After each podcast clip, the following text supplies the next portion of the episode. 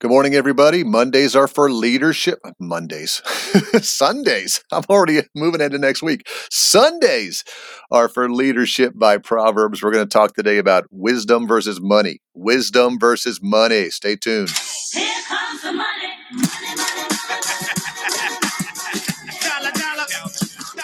Pete's Points. It's time for Pete's Points. That's an exciting way to start our Sunday. Proverbs 16 16.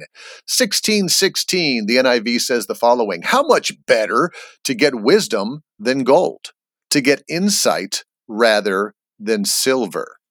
The message says the following Get wisdom. It's worth more than money.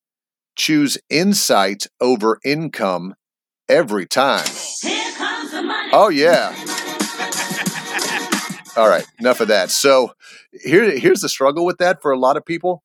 When you don't have money, you're like, I need money. I need money more than wisdom. I need money more than insight. I, I'm I'm not feeding my. But as a general rule, if you're focusing on getting smarter and getting better and understanding life and understanding what you're trying to accomplish, and and and that's that will get you so much more insight over income man, just, you know, because you know people who have a lot of money who don't seem to have it figured out, who are sad, who are depressed, who just don't seem to have a very happy or fulfilling life. It's not always about money. Now, again, we need money to live and money to, you know, feed our family and all of that. But Proverbs tells us wisdom is actually better than money.